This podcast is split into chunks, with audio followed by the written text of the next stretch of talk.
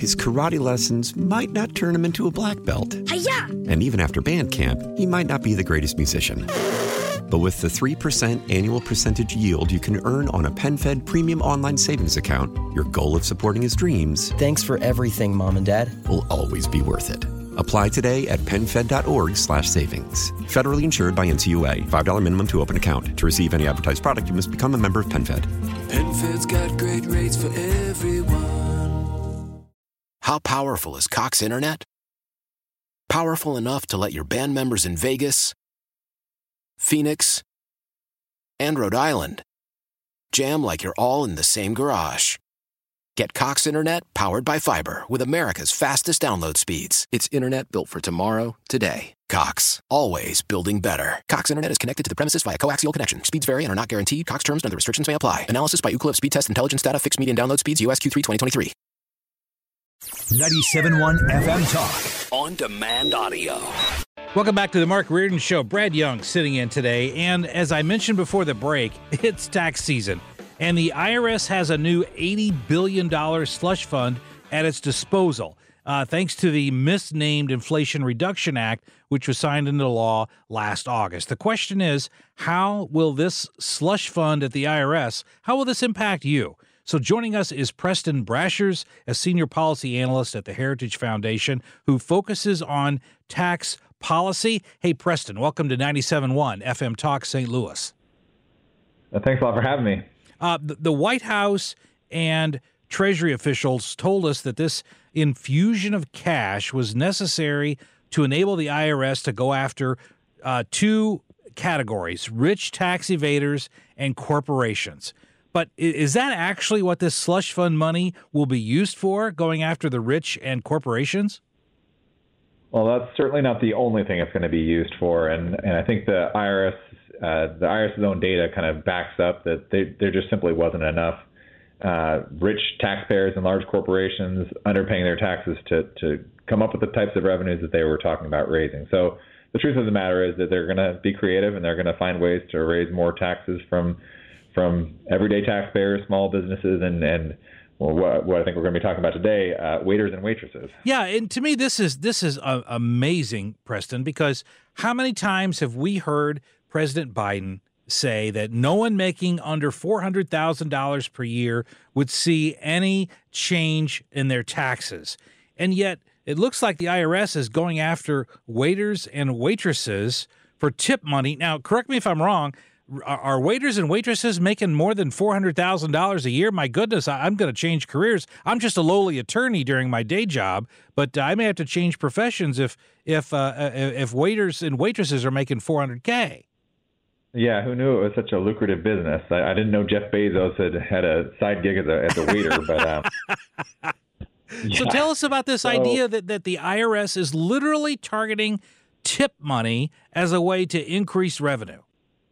Yeah, well, and, and so so the IRS is, has pointed to this in the past. They they've said that they think about 10% of underreported income uh, for the income tax, individual income tax, is coming from from tip income, and so obviously most tip income is things like you know waiters and waitresses, bartenders, barbers, um, and and not the the big guys as as they always want to talk about.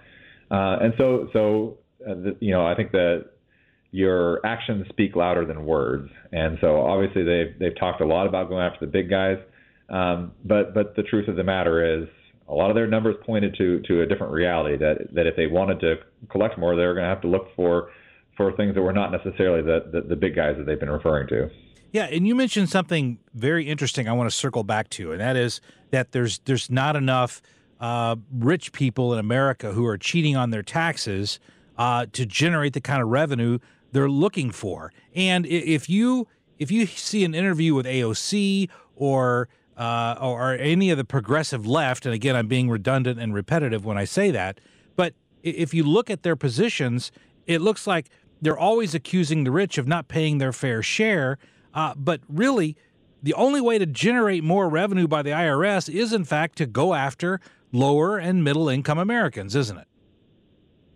Yeah, I mean the the, fact of the matter is they're, they're, they they want to when when you're looking to drum up more revenue for the IRS, it's not a very good PR move to go after the the 98% of Americans that don't don't make more than $400,000. And so what do they do? They, they they make it sound like they can do all this on the backs of 2% of people. Um, but the but the numbers don't really show that they can do that. The tr- the truth of the matter is, uh, the the high income big corporations are already subjected to pretty high audit rates. Not saying that there's not some cheating, that, that there's not some some non-compliance there, uh, but but but the numbers show that in fact small businesses in particular, mm-hmm. I think are going to take it on the chin here because if you look at the IRS's own numbers, the self-employed, uh, small non-corporate businesses, they account for eight times as much of the supposed tax gap as the the corporations do. Um, so their numbers just never never spoke in you know never never backed up their claims that they could do this all on the backs of the rich. Right. And, and when you say uh, that that there's this target that the IRS has painted on self-employed Americans and non-corporate small businesses, uh, that's really like it's like mom and pop stores. We're talking about Uber drivers and the gig economy uh, small businesses it might be family run businesses, certainly not businesses that are generating enormous amounts of income. So once again, it brings us back to this idea, doesn't it, uh, Preston, that that the IRS is going to be targeting people who are making less, and in, in most instances, far less than that four hundred thousand dollar threshold that he likes to tout. Yeah, absolutely. I mean the other thing we were talking about was less than two months ago was was Venmo transactions, and if you had more than six hundred dollars uh, on Venmo or or maybe some some sales on eBay that, that accounted for more than six hundred dollars, now they were changing the reporting thresholds so that that, that was going to be swept up under the 1099-K reporting thresholds. And look, we can have a discussion about whether this is the appropriate thing or to do or not. But my biggest thing here was just the the, the bait and switch here that it was that it was sold as one thing. That it was sold as yes. this is all going to be a, uh, targeted at the rich. Um, and, and then what do they turn around and do? And they're absolutely. It didn't take them very long at all, and we're already seeing different ways that that of course they're going to put more scrutiny. They have all these additional resources. They're going to they're going to be doing something. And one of the things that that all, that all these new auditors that they have is they're they're applying more scrutiny to waiters, waitresses, Uber drivers, you name it. Wow. We're, we're talking to Preston Brashers, a senior policy analyst at the Heritage Foundation, and he focuses on tax policy. That's why I wanted to, to talk to him today as uh, tax season is, is right around the corner. And, and Preston, in the animal kingdom, okay, predators typically go after prey that can't fight back. And is that the same principle at work here when the IRS goes after lower income Americans who cannot afford to hire expensive uh, attorneys and tax advisors like the wealthy and like corporations can do. Yeah, I, I think there is uh, that that certainly happens. You know, one of the things that you, you, will see um, there, there's a one, one of the things that the, they were very careful about the Treasury Department and, and the IRS and the, the White House. They were careful to say to point out that they weren't going to raise audit rates uh, on people making less than four hundred thousand dollars, and that was that, that was their big line. And I think that, that they were very intentional about how they were they were phrasing that, uh, because you can not necessarily raise the audit rates on a group of people, but you can still increase the the, the pain and the scrutiny on the, that group of people in lots of different ways. And so, um, so one of the things that they might do is they might send out um, send out letters about a, a discrepancy that they see that they're not going to count that letter that they're sending out to that that small taxpayer that doesn't have a high price lawyer or accountant working for them to help them to, to fight it off. And and it's essentially it, to them to a lot of people it feels like a shakedown where you see this number and you know it's going to cost you more to fight it than to, to than to just go ahead and pay it. Sure. And so that's what a lot of people people end up doing. And so yeah i mean that, there there is certainly that that element that that a lot of small guys they just don't have the resources to mm. to, to fight back that that's true. And you mentioned the audit rates, and I want to come back to that. I did a little research today, Preston, and a few years ago, ProPublica analysis found that someone making twenty thousand dollars a year was far more likely to be audited than a person making four hundred thousand. So I I got into the number. Here are the numbers. In 2020, uh, out of every 1,000 tax returns by millionaires, two were audited. Two millionaires out of every 1,000 uh, millionaires, two were audited. But for every uh, 1,000 low income wage earner, tax returns uh, or sub, uh, you know, obviously a lower amount, 7.9% were audited. So, why doesn't President Biden's own party, who claims to represent the poor and the working class Americans, why don't why why don't they call out President Biden on this obvious focus of the IRS when even the audit rate is so much higher for lower income Americans than it is for higher income Americans? Yeah, and uh, like I said, I think that the actions speak louder than words, and there, and there is there is certainly uh, what, what you end up seeing actually with with audit rates is the very low end you see very very high audit rates, and then at the as you get to the the very high end you see see it increase. So it's a little bit of a U shape. Uh, so in the middle it's a little bit less. A part of that is, is going to come down to things like uh, earned income tax credits, some of the refundable credits that they're sending out. There's some fraud that happens there, and so that leads to a little bit of that, a little bit of what you're seeing there.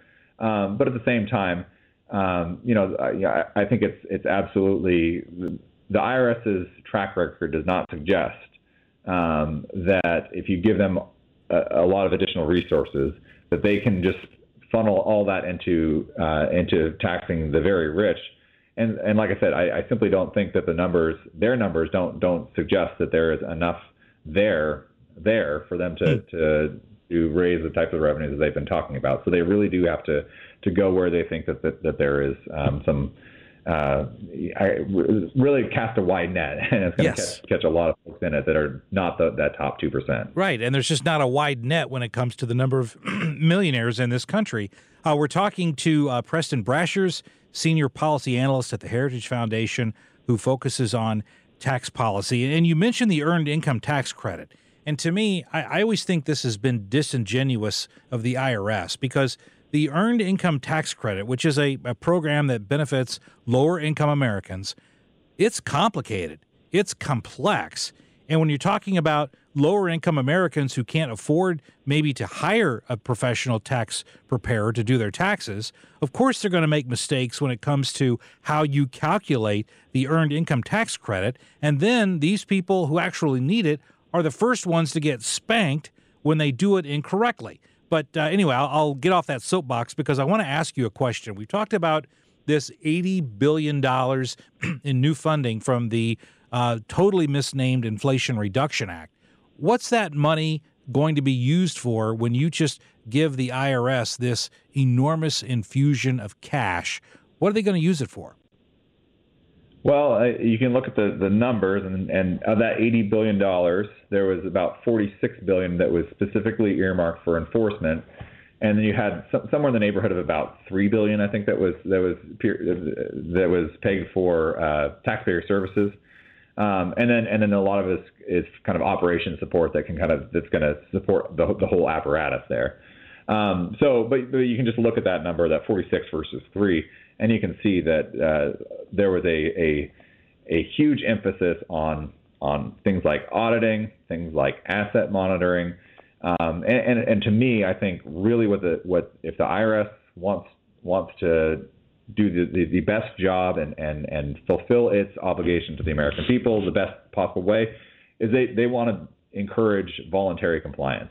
And you encourage voluntary compliance when you have the public's trust. And when you can pick up the phone call, uh, pick up the phone, get someone on the IRS on the line to answer your questions. I think that's going to go a lot further towards ensuring that the type of compliance that they want to see, that we all want to see. I think I think most of us want people to be honest on their taxes, um, and I think the way to do that is, you know, an ounce of, of prevention is, is worth a, a pound of cure in terms of of, of ensuring compliance with with the, our tax obligations. Well, and, and when you talk about uh, ensuring compliance with our tax obligations, Preston, uh, here's what comes to my mind when when you get the big statements from, and we always see this whenever some, and it's usually a conservative who who pays very little in taxes, and we get howls and protests from the left and from the mainstream media. But by and large, most of those instances those individuals are actually complying with the laws. So, don't we have two different issues here?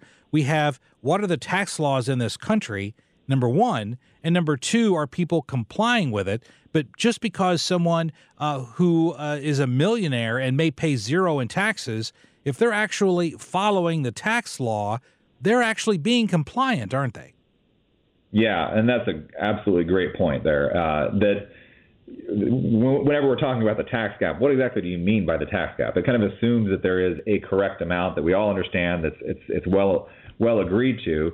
But the fact of the matter is, the tax code is, enormously enormously complex, and so you're going to have there's unfortunately a lot of uh, complicated things that are in the tax code that people that that know the tax system well that they can take advantage of. And so I think that's a little bit of of what you're what what this disconnect that you see is is that that there's there's two different questions here. There is there is that question of what is your legal what are you legally obligated to pay, and then um, and and then this question of what how much are you able to take advantage of of of, of the deductions and credits that are available to you, and and and really what we should a big part of what we should be talking about here is just tax simplification. If we had a simpler system, yes, there's going to be so much less of this that we're going to have to argue about. And and look, there's there's there's reasons to think that there's there are problems with with different parts of of, of how much this person over here is paying or this group over here is paying.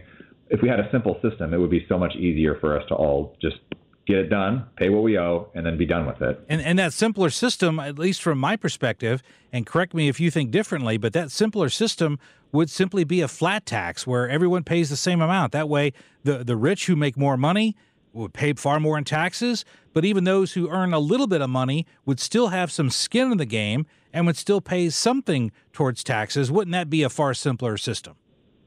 Yeah, I, I think absolutely. I mean, we, we have more credits and deductions and exemptions that, that, that carve little pieces out that again if you if you're well connected if you have the right the right lawyers and accountants that you that you can take advantage of that it's, it's all in there. It's in the tax code. You're you're not breaking the laws. Um, but but you're right. I think a flat a flat tax system um, obviously we want to have some uh, some exemption and, and some some some uh, advantage for people that are at the very bottom. You don't want to be, you know, taxing people that are impoverished at the same same rate. You allow some level of exemption um, in there. Um, we, we, have those things in the, the, tax system as it is, but there's absolutely no reason to have the level of complexity that we have.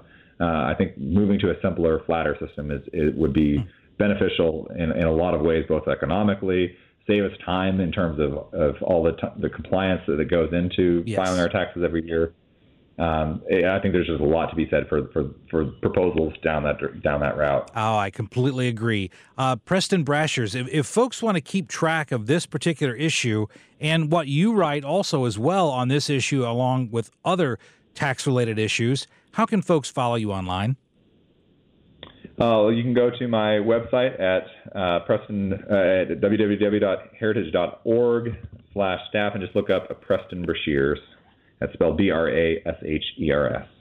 Very good. And uh, Preston, thank you so much for joining us this afternoon on 97.1 FM Talk St. Louis. Thank you. Get more at 971talk.com. His karate lessons might not turn him into a black belt. Hi-ya! And even after band camp, he might not be the greatest musician. But with the 3% annual percentage yield you can earn on a PenFed premium online savings account, your goal of supporting his dreams. Thanks for everything, Mom and Dad. Will always be worth it. Apply today at PenFed.org slash savings. Federally insured by NCUA. $5 minimum to open account. To receive any advertised product, you must become a member of PenFed. PenFed's got great rates for everyone. Why? Why? If you Why? have T-Mobile 5G home internet, you might be hearing this Why? a lot. Why? Every time your internet slows down during the busiest hours. Why? Why? Because your network gives priority to cell phone users. Why? Good question. Why not switch to Cox Internet with two times faster download speeds than T-Mobile 5G home internet during peak hours? Okay. Stop the whys and visit cox.com slash 5G home for details. T-Mobile prioritizes certain T-Mobile phone users over home internet users during times of congestion. Celebrate and save at Ashley's anniversary sale. With Hot Buys, your choice of colors starting at just $3.99. Ashley Sleep mattresses starting at $2.50. Plus, receive a free adjustable base with select mattress purchases. And shop top mattress brands like Stearns & Foster, Tempur-Pedic, Purple, and Beautyrest Black with 60-month special financing. Only at Ashley. Subject to credit approval. No minimum purchase required. Minimum monthly payment, down payment, tax, and delivery may be required. See store for details.